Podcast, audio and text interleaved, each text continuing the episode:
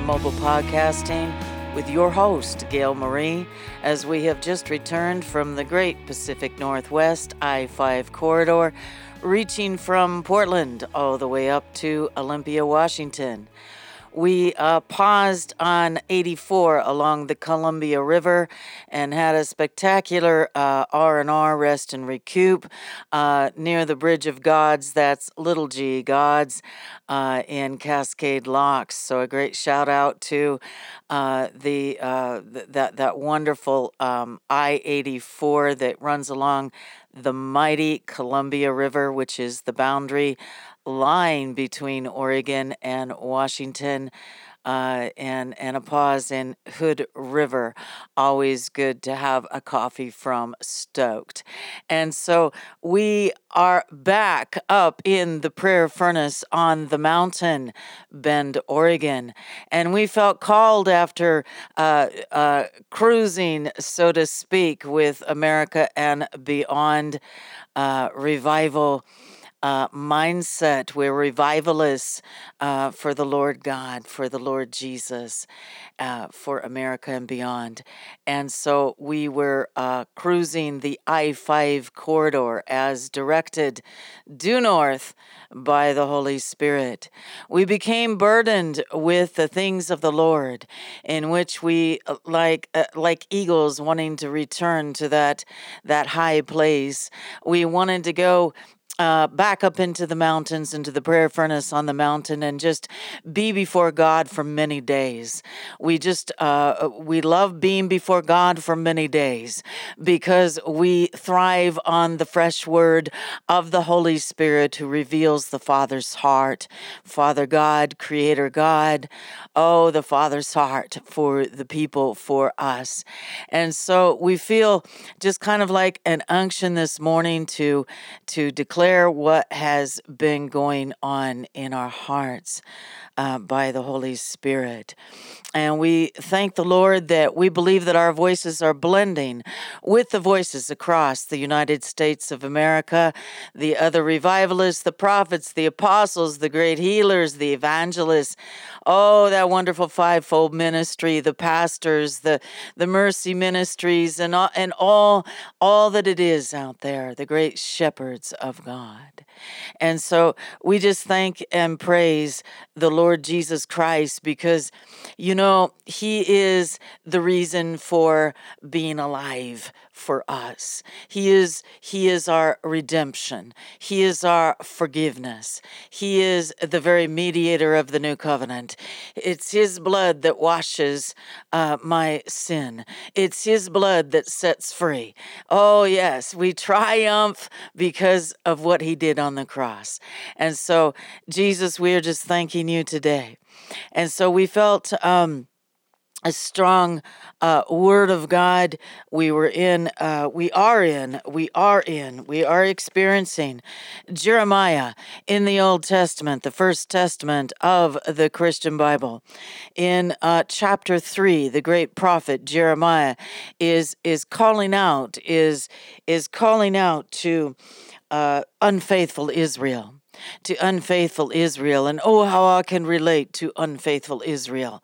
Oh, oh, oh, yes. And so, yes, I believe that America can can understand unfaithful Israel.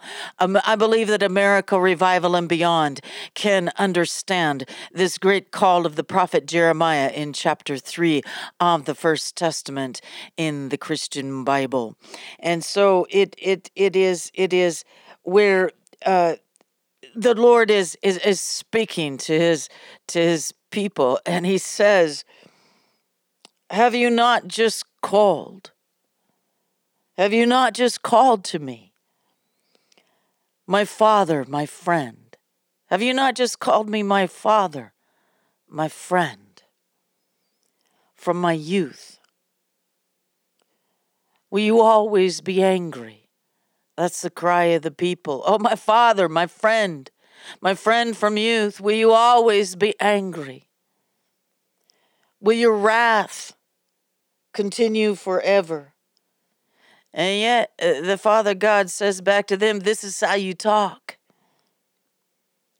But you do all the evil that you can.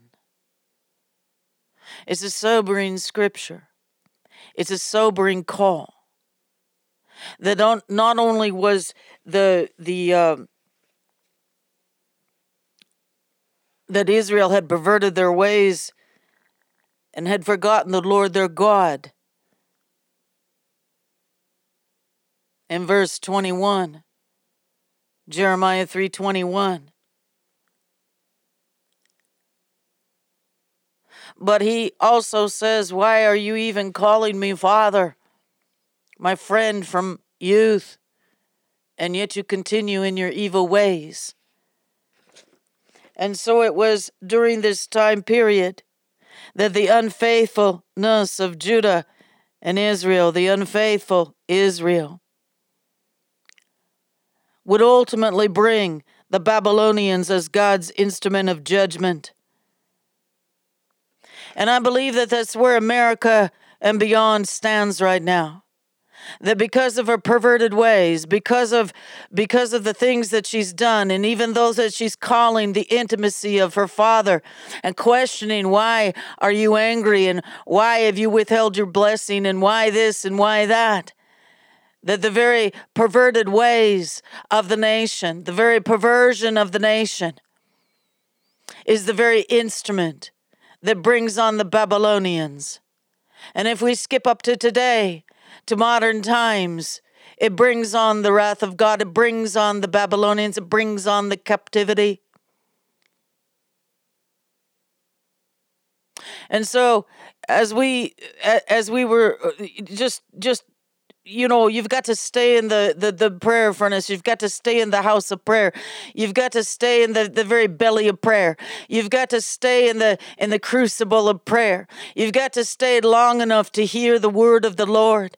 You've got to hear the word of the lord. You've got to hear the wrath of the lord and the healing of the lord.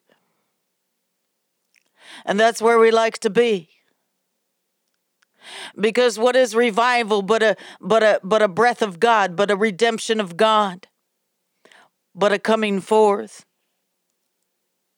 We believe right now that that in the prayer furnace on the mountain, uh, that many are awakening by the Holy Spirit, by the alarm of the voice of God to their identity as children of God, as created by God, as being given forth into life by his hand and no other hand. It's a mighty thing that across the nation, revival in America, that there are my, there, there are many millions that are beginning to be awakened to the mighty wind, the, the, by the mighty wind of the Holy Spirit, like a wind on the ocean, like a fresh water breeze that comes through the windows of iniquity into the sons and daughters that come from afar and they come close to this window and they begin to breathe again, breathe again, breathe again. The great fresh breeze of the Holy Spirit. And there will be a great awakening. What is a great awakening? A great awakening is, is the people that are holed up of the likes that we've not seen yet because there's complexities now in this modern time. There's layers and layers of not only lineage roots of sin, but there's layers of, of, of confusion of identity. There's layers of violence. There's layers of deceit and greed. There's layers of perversion. There's layers of technology. There's layers of complexities.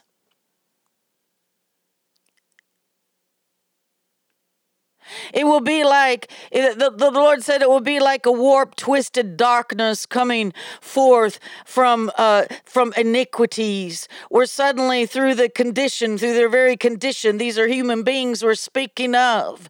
This is, these are our brothers and sisters. These are, these are our communities. These are our cities. These, these are, are, are the people of the United States of America that go back into great heritages across the world every color, every tribe, every language. And it will be, saith the Lord God, like like twisted darkness coming, coming, you know, from caves and and out of iniquities, where suddenly through their condition they have eyes to see. They have eyes to see. My glory, says the Lord, and pain suddenly to feel their sin. Oh, that's revival in America and beyond, people. And we know that as the blood bought. We know that as the redeemed.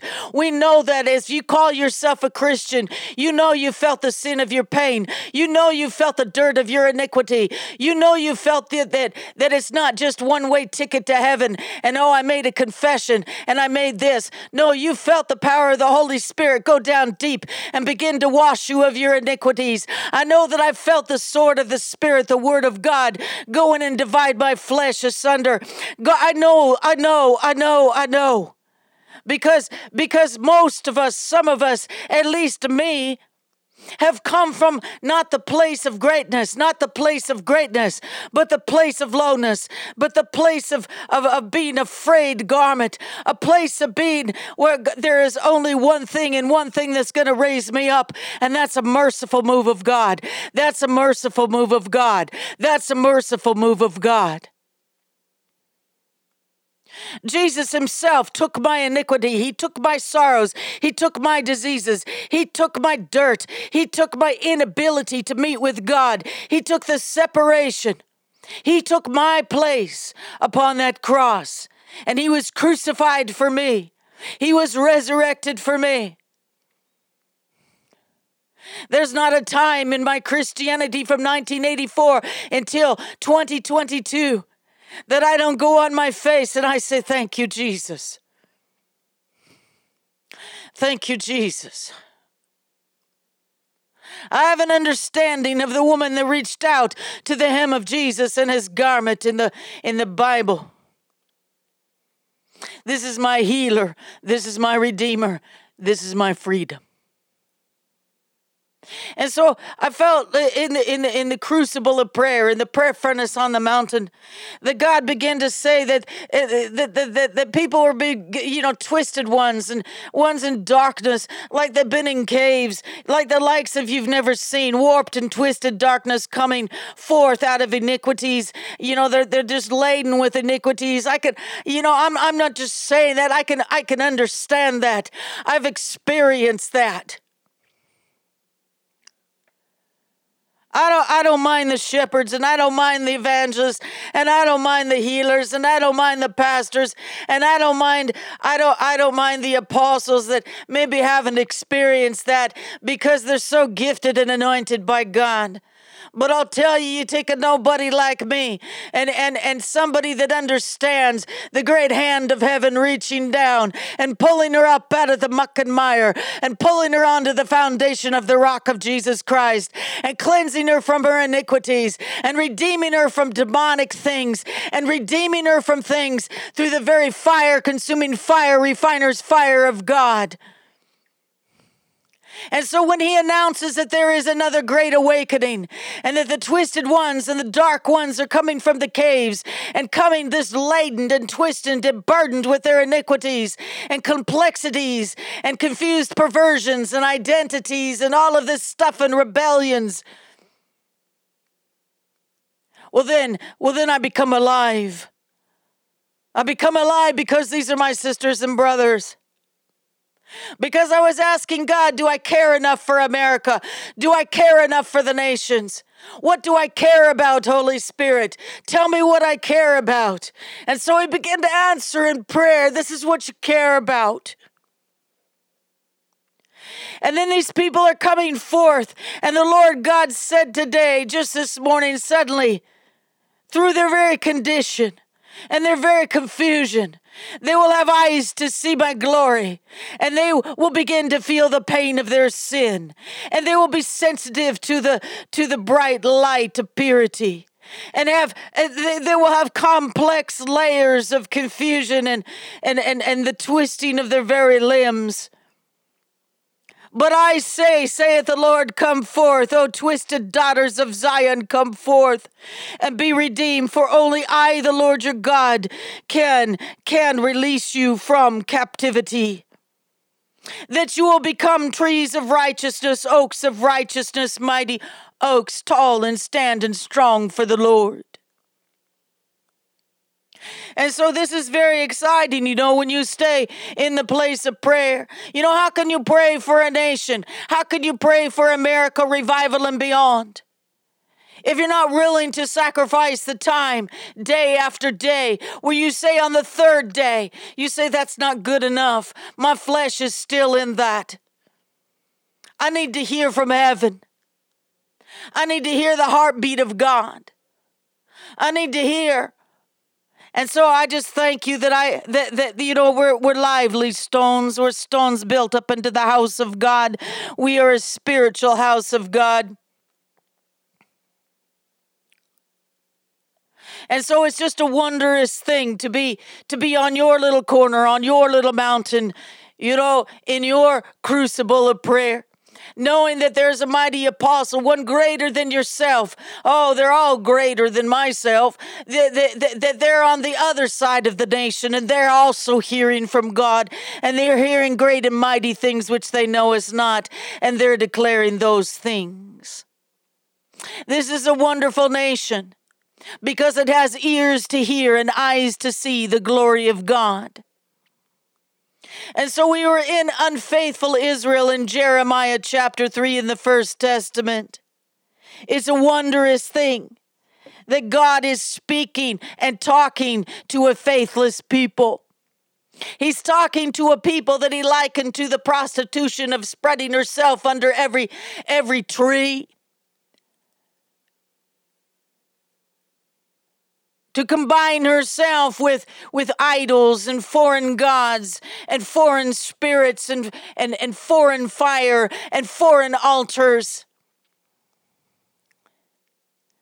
Where she forgot her identity.